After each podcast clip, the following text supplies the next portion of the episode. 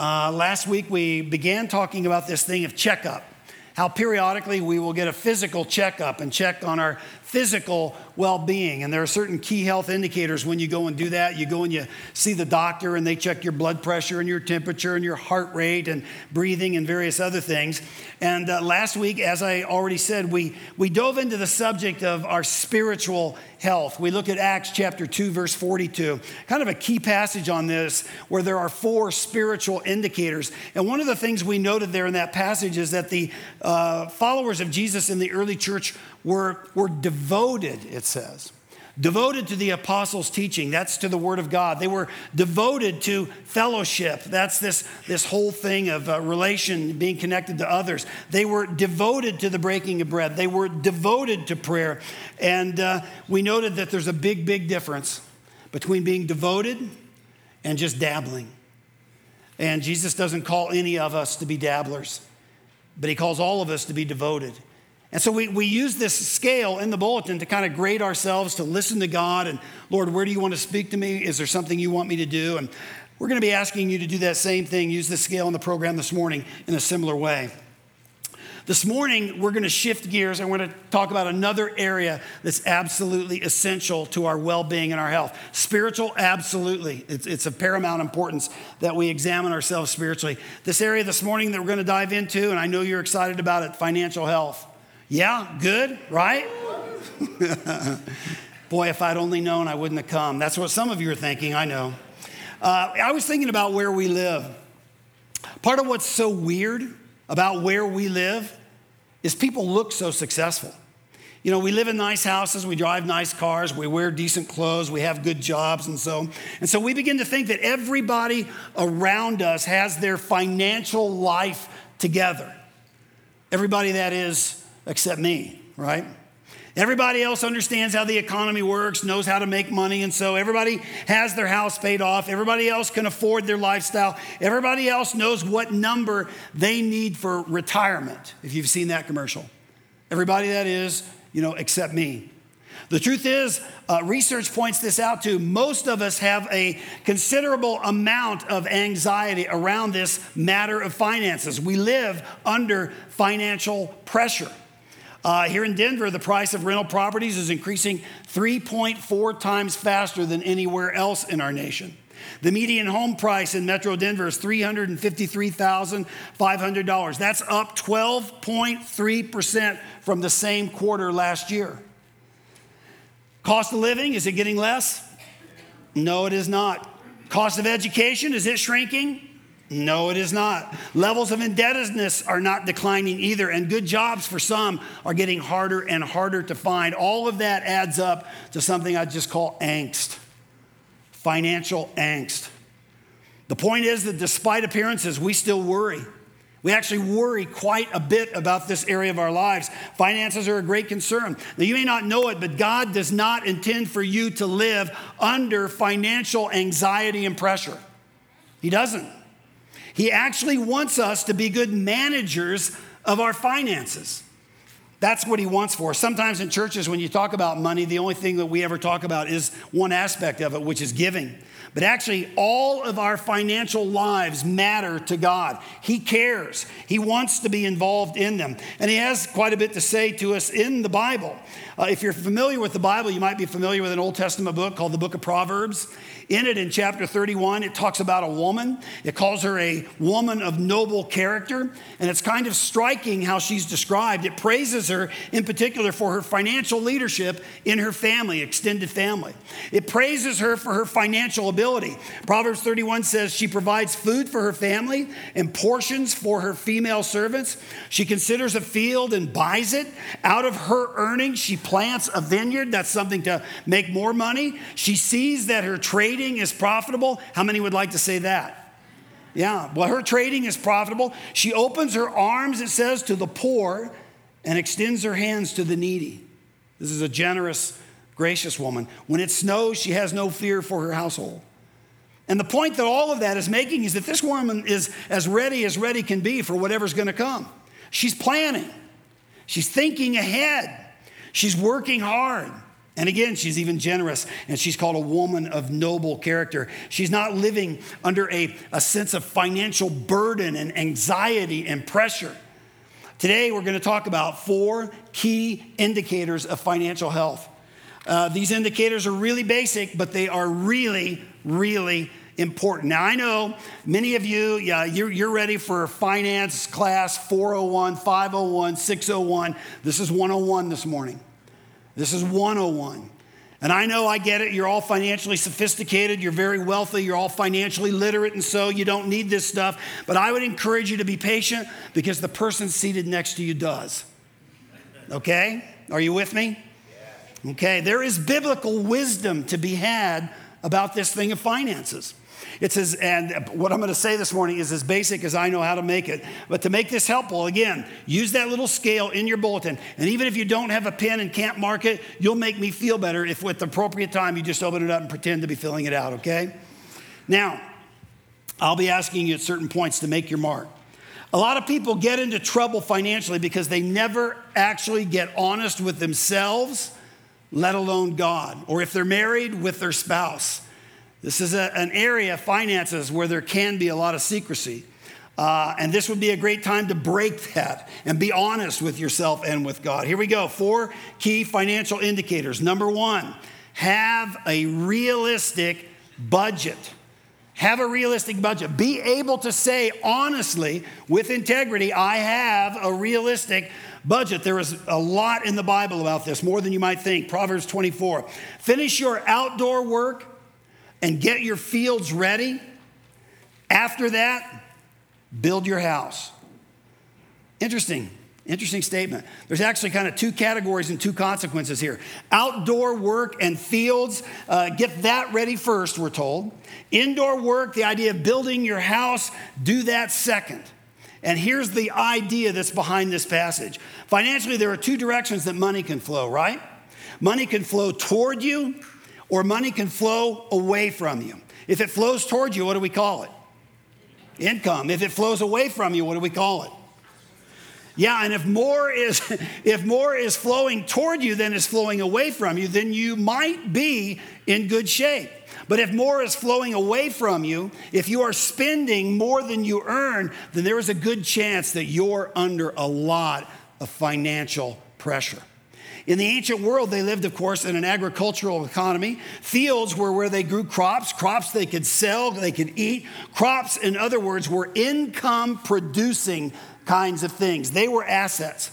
Houses, on the other hand, houses cost money. Houses were income consuming. A, a, a field, uh, therefore, in the ancient world was considered an asset. A house would be considered a a liability. You're with me so far. Question In our world, what's a house? Is it an asset or a liability? Well, it's an interesting question. It's an interesting question. Now, hang with me for a sec. There's a guy named Robert Shiller. He's a Yale economist. He's pretty bright about this. He won a Nobel Prize for research that he did in this area. And he poses this question. Uh, so, from 1890 to 2012, adjusted for inflation, okay, how much did housing prices in the United States rise? That's his question. That's a 122 year period, adjusted for inflation. I want you to turn to the person next to you and tell them what percentage do you think housing prices rose during that 122 year period? How much did the price of a house increase in the US? Go ahead and whisper your number, your percentage. Now, I sort of tipped my hand a little bit. You can, you can guess that there's something up my sleeve, even though I don't have sleeves here. But this, Robert, this is Robert Shiller, the Yale economist, not me, okay? His answer, again, adjusted for inflation, 0%. 0%. It didn't go up. Now, I say this partly because we live in such a weird time and in such a, a weird area. Housing prices around here are bizarre. We get the idea that if I can just get into a house, that's my golden ticket to the future right there. My golden ticket. Uh, I won't have to worry about money ever again. I can blow off things like budgets. I can laugh at the future. I'm in a house. I'm doing great. Things are good. But most of us here remember not too many years ago, around 2008, when the market did something very interesting.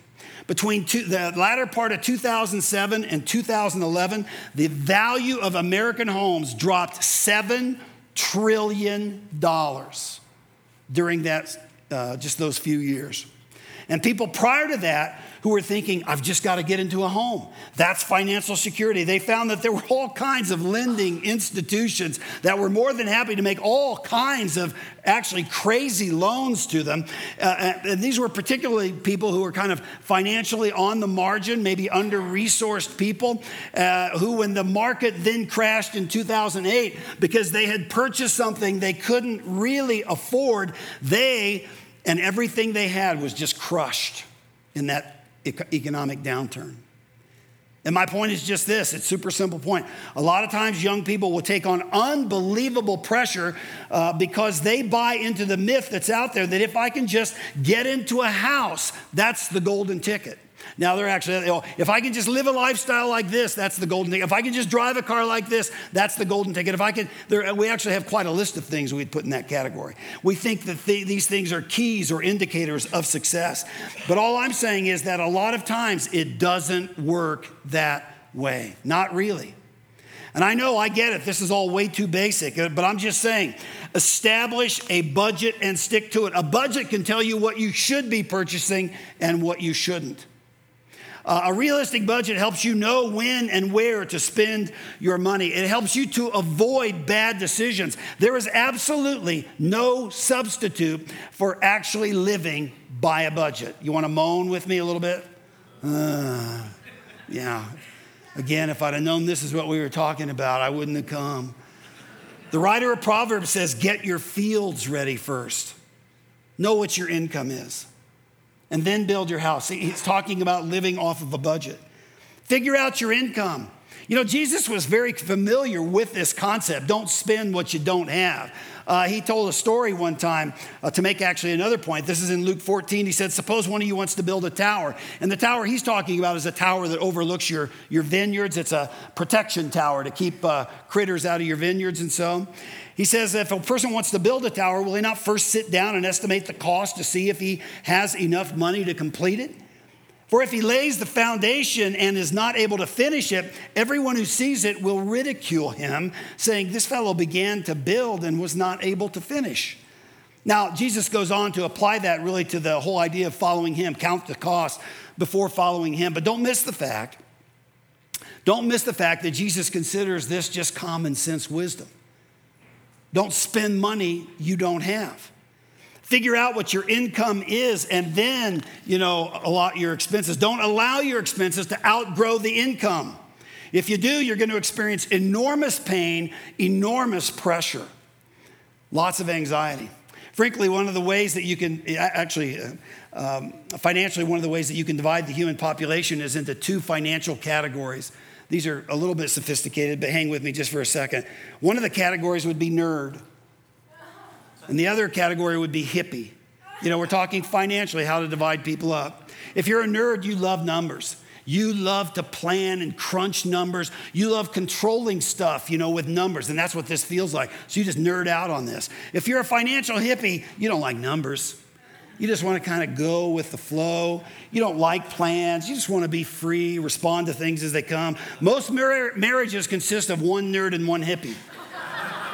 Am I right? And that's part of why in marriage is the number one source of friction and difficulty money, finances. Money can put huge strains on married couples. This is why wise financial management can make such a, a, a, tremendous difference. God doesn't want us to live with financial pressure and strain. Marriages can end over large amounts of financial pressure and strain. If you're married every once in a while, even if you're a financial hippie, you need to nerd up. You do, you need to nerd up. You just have to say, I'm gonna do it. I'm gonna sit down and put hard work into this. I'm gonna figure out a budget and I am gonna live by it. That's nerding up. When Holly and I got married, like so many couples when they first get married, we had no money. Uh, I was going to grad school. I was painting houses on the side to earn money, you know.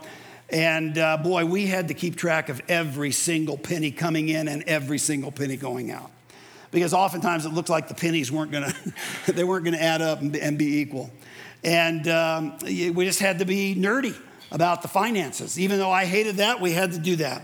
Uh, then there were other seasons in our life too. We started having kids, and there were periods of time where we, we just had to nerd up. Every penny counted, every expense mattered. And month to month to month, we would monitor these things. During that time, too, we would even nerd up on the kids. For example, we got envelopes for all the kids. In fact, my daughter was here in the first service, and she says, Yeah, I remember that, Dad. That was a pain. But anyway, anyhow, she learned something through it. We would get on envelopes for the kids, and every penny that came into them, they would have to put in one of three envelopes. They had a save envelope, they had a spend envelope, and they had a give envelope. And they'd have to keep track of all their numbers, all their money money, all their income, and where they were putting their money. It was a great opportunity to talk to them about how to do this. And so let me just ask you do you have envelopes? Uh, how are you doing on this budget deal? Do you have categories of some sort? Can you say honestly, I have a realistic budget?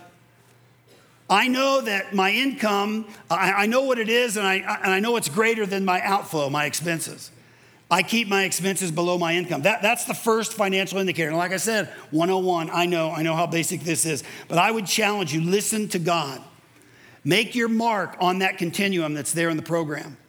Is God saying something to you? Is this an area where you need to nerd up? Maybe you need to get with your spouse and just have those conversations. What are we spending? What's our income? Are, are we living with sanity or insanity in this area? How are you doing on that one? Financial indicator number two, uh, and this is a huge one freedom from debt. Once again, you can kind of go, ah, freedom from debt. This is important. Am I right when I say debt is a crusher? Again, uh, some of you are financially sophisticated, and you would say, well, you know, debt can actually create a great deal of wealth if you leverage it properly and so on. I would just say, okay, if that's you and that's what you're doing and that's working for you, great. But I just have to tell you, as somebody who teaches the Bible, the Bible actually has quite a bit to say about debt, and none of it's good. None of it is good. Um, Proverbs 22, verse 7 the rich rule over the poor, and the borrower is slave to the lender. That's just true.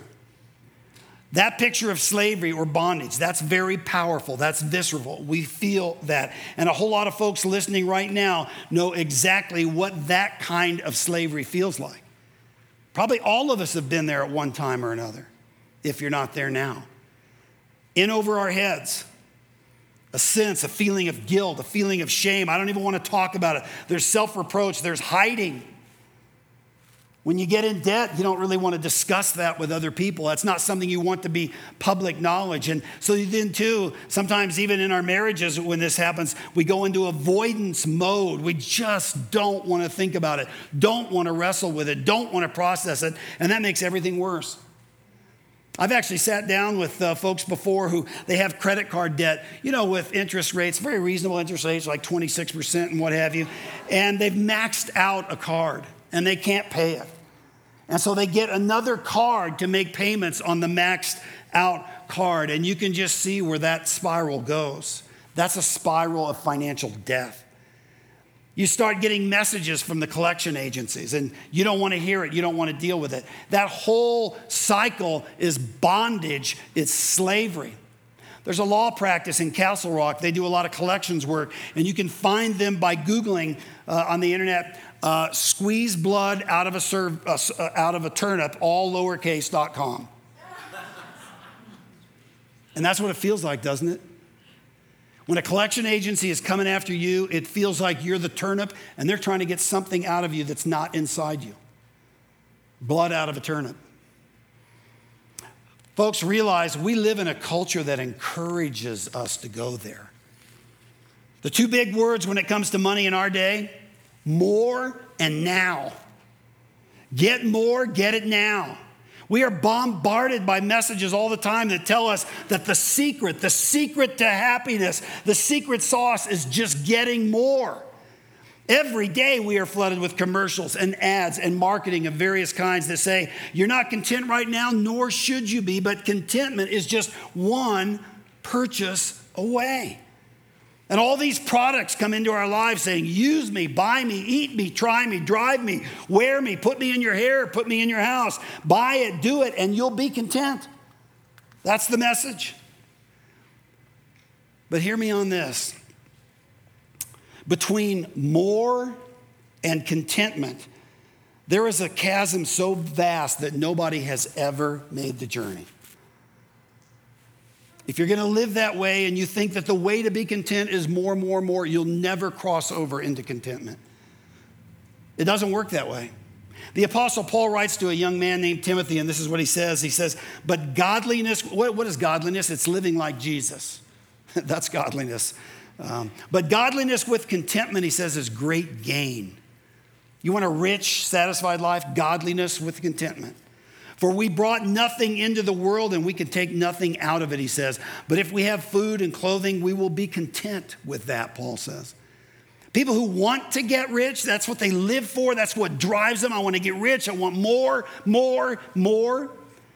Well, people who want to get rich fall into temptation and a trap and into many foolish and harmful desires that plunge men into ruin and destruction. Wow. You know something? To, to know God and to love God, to pursue godliness and find contentment, that is such a good, good thing. But understand this contentment is a learned skill. It's part of a spiritual journey and the development of a character that is wrapped around a certain set of values, the values that Jesus wrapped his life around. There are basically two philosophies for finding contentment. One of them I've already mentioned more, more, more, now, now, now. That's, that's one philosophy. The other is learn how to be grateful for what you have. Really deeply grateful. The Bible says the first one there, that more, more, more, now, now, now, that's a sucker's game. That is a sucker's game. That, that game will keep you playing. It has no end, and it certainly doesn't lead to any kind of contentment. We live in a society that just inundates us with more and now more and now. There are all these institutions that will be only too happy to lend you money so that you can have more now. And we even have expressions around this in our culture. Buy now, pay later. Have you heard that expression? Yeah. Here's another one 90 days, same as cash. Oh, really? That's interesting. 90 days, friends, is not the same as cash. At the end of 90 days, that borrowing that you did turns into credit card debt, not cash, right? Do you know what is the same as cash? Cash, yeah. It's really interesting. People who do that, they buy something thinking, you know what, we got 90 days, we'll pay it off, and uh, we will have had it, you know, for 90 days, and it will have been like it cost us nothing. Do you know people who do that? 88% of the time, they don't pay their, their um, their obligation off in 90 days. 88% of the time. 88% of the time, their purchase becomes credit card debt, which means they pay criminal rates of credit card interest. And that's why those offers are so prominent. Credit card companies know this. They want you to think that you can actually buy now and pay later. There's not a bigger lie out there. See, the truth is, in the United States, we live under $900 billion worth of credit card debt. That's incredible. And this is why the Apostle Paul, when he wrote to the church at Rome, Rome, of course, was the financial capital of the world, right? He wrote to the church at Rome and he says, Let no debt remain outstanding. Get your debts paid off, Paul is saying. Except the continuing debt to love one uh, another. That's a debt we never exhaust. That's a, never, that's a debt we never finish paying.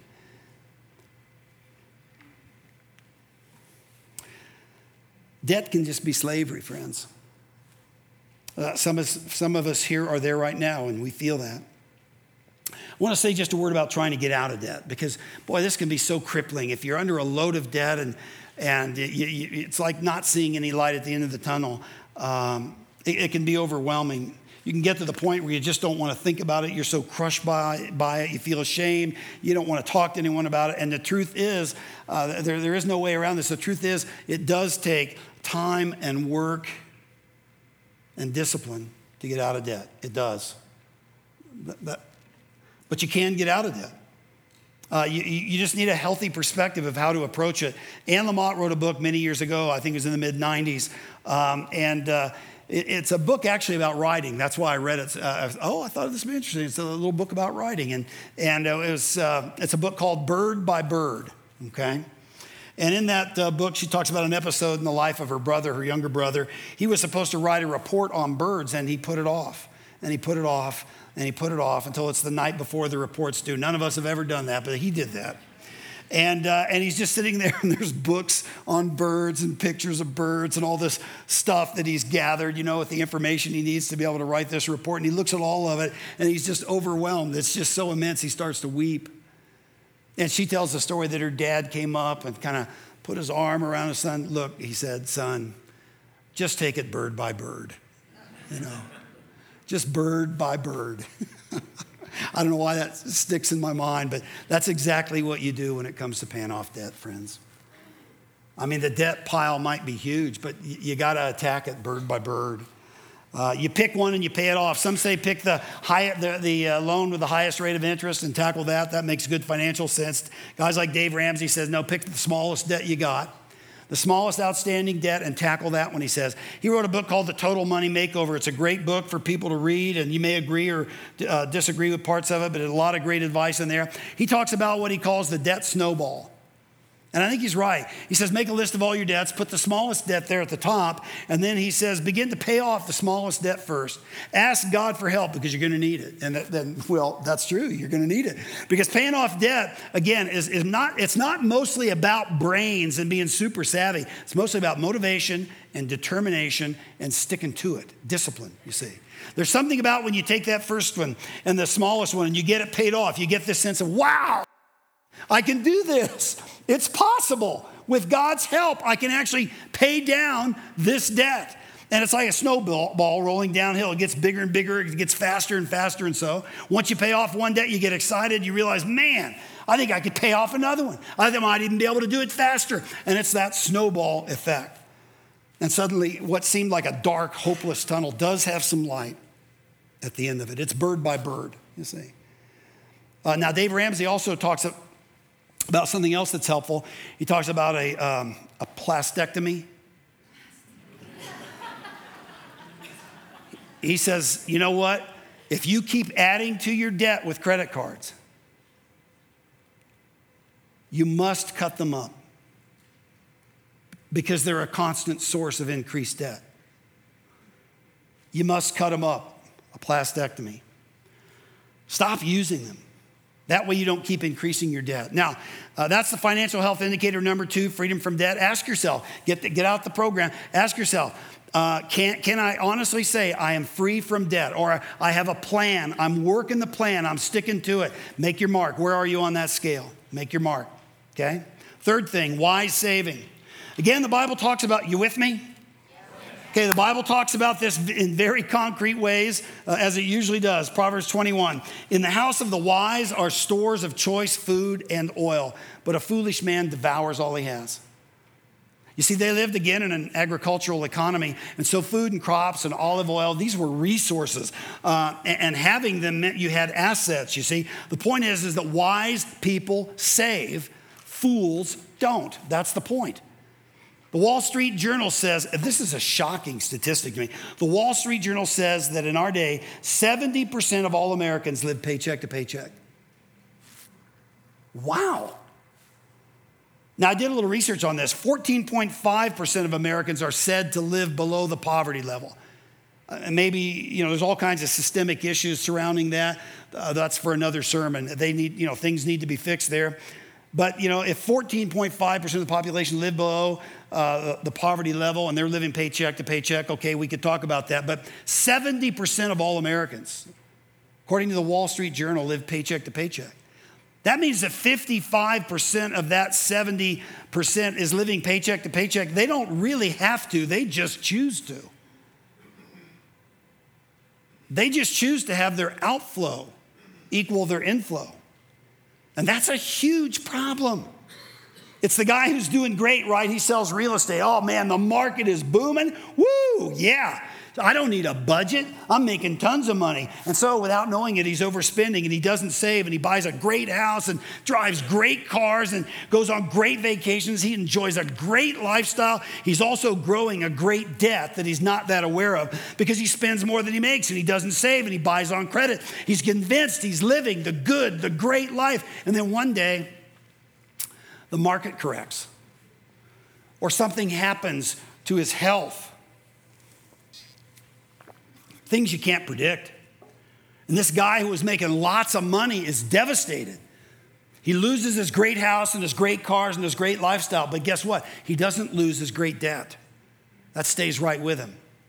And he and his wife now are under unbelievable strain and pressure and conflict. And it's all because he just neglected something the Bible talked about a long, long time ago. And again, it's put in really colorful, concrete language in Proverbs, here in Proverbs 27.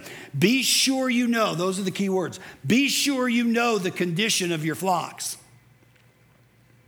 Give careful attention to your herds, for your riches do not endure forever. Wow. I mean, it couldn't be clearer. Be sure you know. Give careful attention. We could put it like this Be sure you know how much you have set aside for an emergency, for the unexpected, because if there's one thing you can expect, it will be the unexpected. That's going to happen.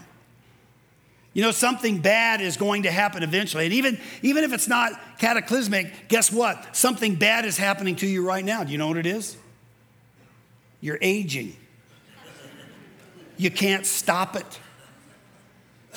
Be sure you know how much is in your 401k. Be sure you know how much you are setting aside for your children's education. Be sure you know how much you have saved for your retirement. Be sure you know. Now, we blow that off all the time. Eh, I'm, I'm sure I'm fine. I was reading this last week how a lot of employers offer matching donations to retirement funds for their employees. This article said that every year $24 billion goes unclaimed because employees are just too lazy to sign the form and make their own small contribution. It reminds me of a verse. I think it says, Getteth a brain, saith the Lord. I think it's First Retirement, chapter 40, verse 1. Anyway, be sure you know.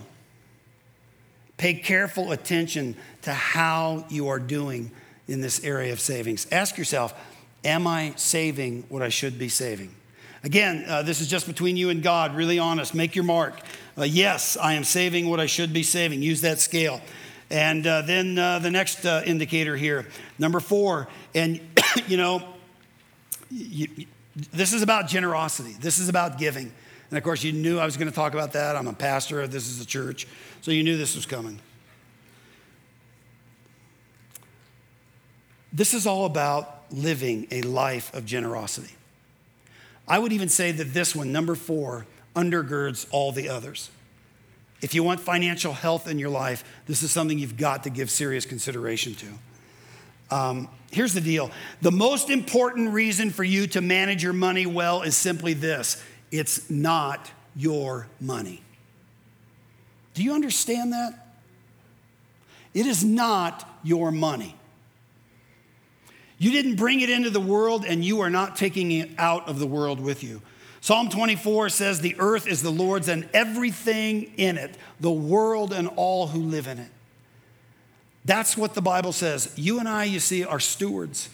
One of the biggest problems in our lives financially is we actually think that everything that we possess is ours. It is not. It is not. Friends, this is the financial indicator I do think that probably matters most because it lays the groundwork for how you do what you do with the other three. It's all about generosity. To be about generosity talks about this all through the Bible. He, he has the prophet Malachi say to his people, the people of Israel, bring the whole tithe into the storehouse. He challenges them with this. And uh, as far as we know, tithing was a practice unique to Israel. We don't know of any other people anywhere that would practice this thing of taking 10% of their resources and giving them back to God. It was an expression of trust. Believe me, it's an expression of trust. You're giving something back to God, saying, God's going to take care of me. And uh, this was something that God gave his people to cultivate generosity in them. None of the other ancient peoples, again, that we know of, uh, practiced this, but faithful Israelites did. God says, Bring the whole tithe that there may be food in my house. Test me in this, says the Lord Almighty. And again, this is so weird. I know of no other command in Scripture, no other place in Scripture from God where He tells His people to test Him. In fact, there are places in Scripture like Deuteronomy 6 where we're told clearly, do not test the Lord your God. But it's as if God knows how much in bondage, how, how, much we live in bondage to this thing of money, this thing of our stuff. We clutch on the stuff, we clutch on the money. It's as if we think that our money is our salvation and our security. And that's really the problem. How many of you uh, saw recently the winner in the lottery? You know, this lady. How much did she win? Yeah, but how much did she take home? Why do we know this? What did you think when you saw this? I'll tell you what you thought. Not, I don't mean to be, I'm just, I'm just telling you what you thought. You thought, damn it. I wish that had been me. Because if I had won that, that's the golden ticket. That's my salvation. That's my security. That's where my hope is. If I had that money, everything would be okay. That's a lie. That's a lie, friends. It's not the truth. God says, uh, you know, Test me in this and see if I will not throw open the floodgates of heaven and pour out so much blessing that there will not be room enough to store it. That's, that's a challenge and a promise from God. I'll take care of you, I'll provide for you what you need. Just honor me in this, just trust me in this, he says. How are you doing with that? You know, early in our marriage, uh, Holly and I, um, we, we had to make a decision about this. It was forced on us. I was working in a church. I've told some of this part of the story before. I was working in a church. They wanted me to teach a, a part of their new members class. Part of the new members class was about tithing. Well, we weren't tithing. I mean, we, we gave randomly, you know, whenever we felt like it, if the message was any good. As long as the message wasn't on tithing, we, we might give something but you know, uh, and anyhow, and all of a sudden it's, it's foisted on me that I have to teach this subject. And I started diving into it, and I'm, you know, I'm studying stuff to, in preparation for teaching this class, and I'm saying to Holly, Holly, this is not good news here. This is incredible. This is, this is not what we're practicing. This, we're not doing this, but it seems to be saying, you know, here's what a tithe is. Here's what God seems to say. What are we going to do with this? And uh, that was good for us. And uh, it, it, it, forced upon us to, ha- we had to think what we were going to do, how we were going to live. Very early on in our marriage. How are we going to do this stuff of, of finances? And so we said, you know what, we're going to do it. Um, you know, I was on a path to go into the ministry, and it, it, doesn't work real well when you, you just commit right up front that you're going to preach about stuff you're not going to do.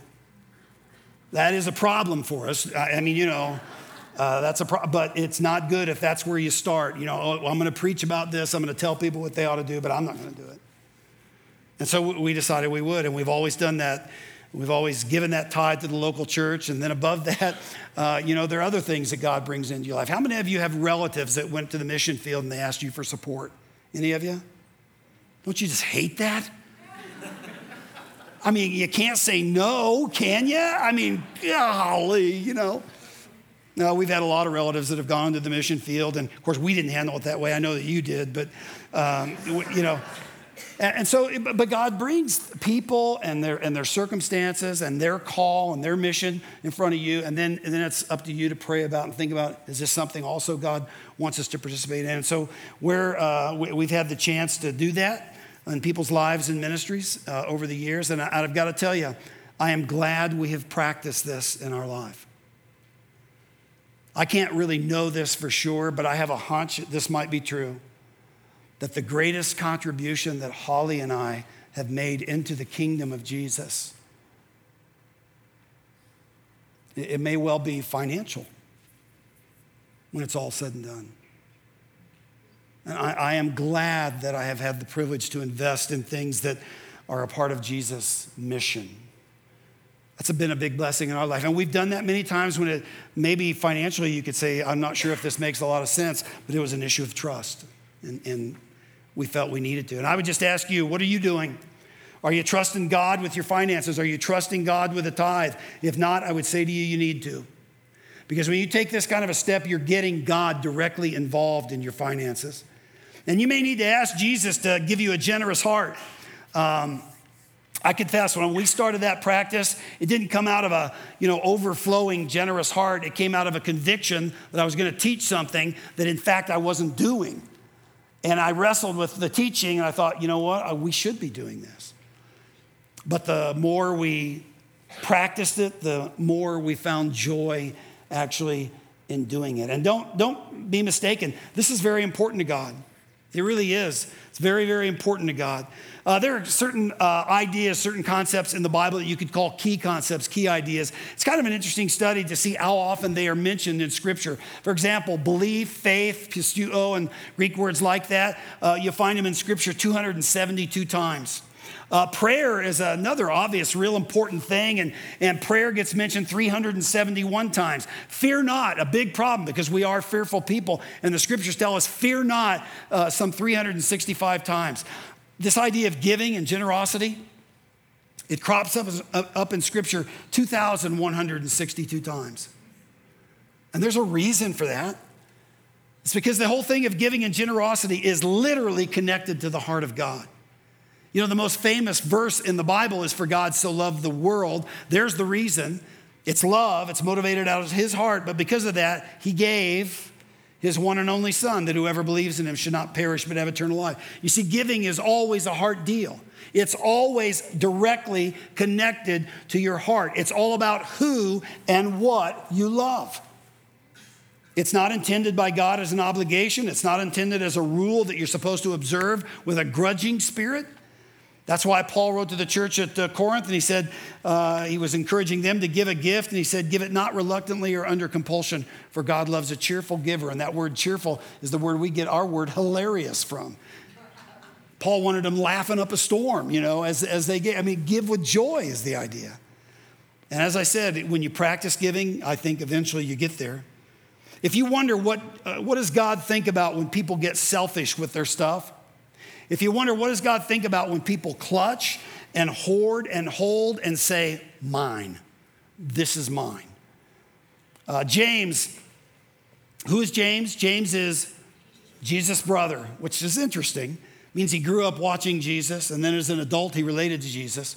So James, who watches uh, his brother Jesus, uh, writes to a church where they were showing a lot of favoritism around money. In fact, in this church, they had special seating set aside for people who were wealthy, right? And so the people in the front row are the wealthy people. Oh, you come right down here and you sit in the front, you see.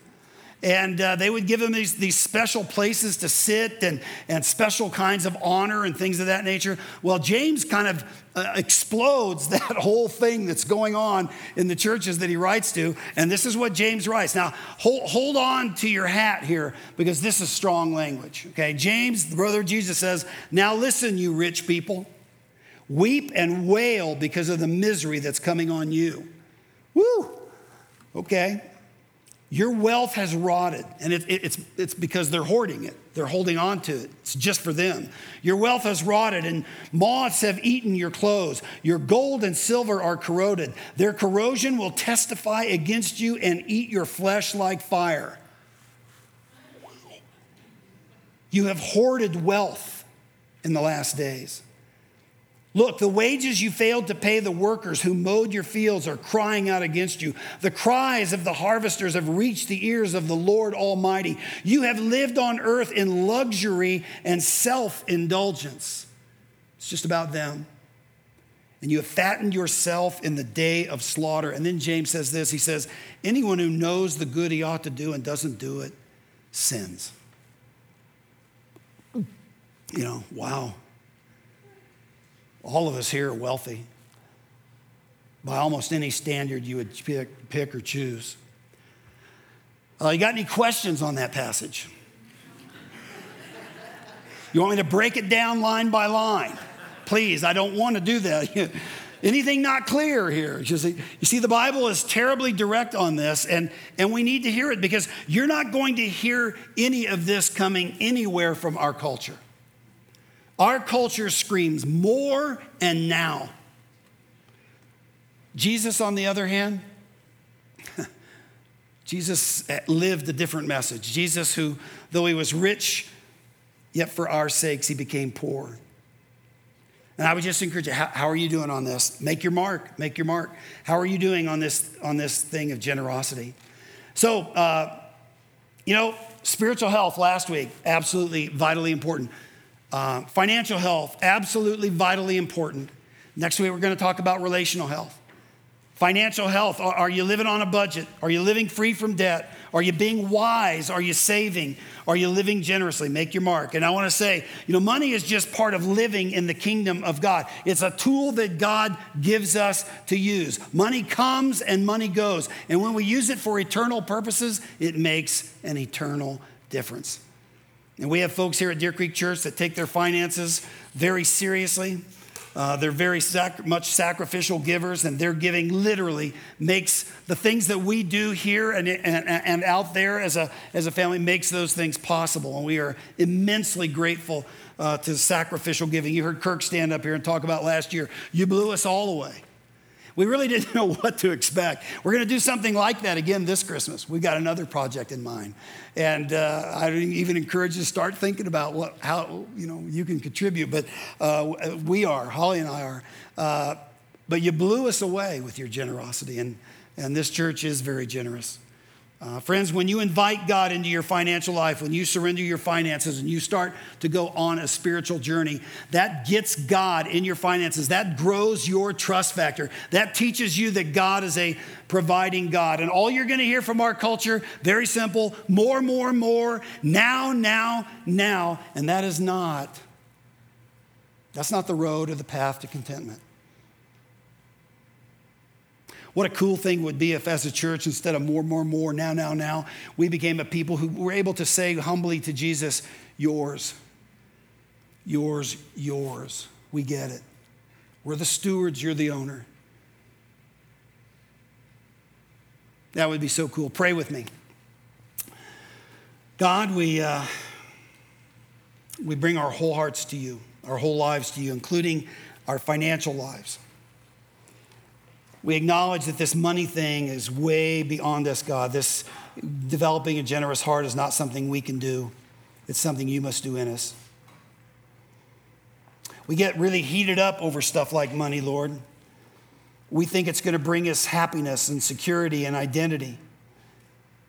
And then something happens and it all comes crashing down a failure, a heartbreak, uh, life, death kinds of things. And we remember money is not you, God. Money comes and money goes. Money did not die on the cross for our sins, Lord. Only you did that. We would ask you, Father, to bring the love and the care and the tenderness and the hope and the comfort that money and success and possessions can never bring us, but you can. Would you bring, Lord, the freedom and the love and the mercy that only Jesus can give us? We thank you for all you do for us, Lord. Help us live generously the way Jesus is generous to us.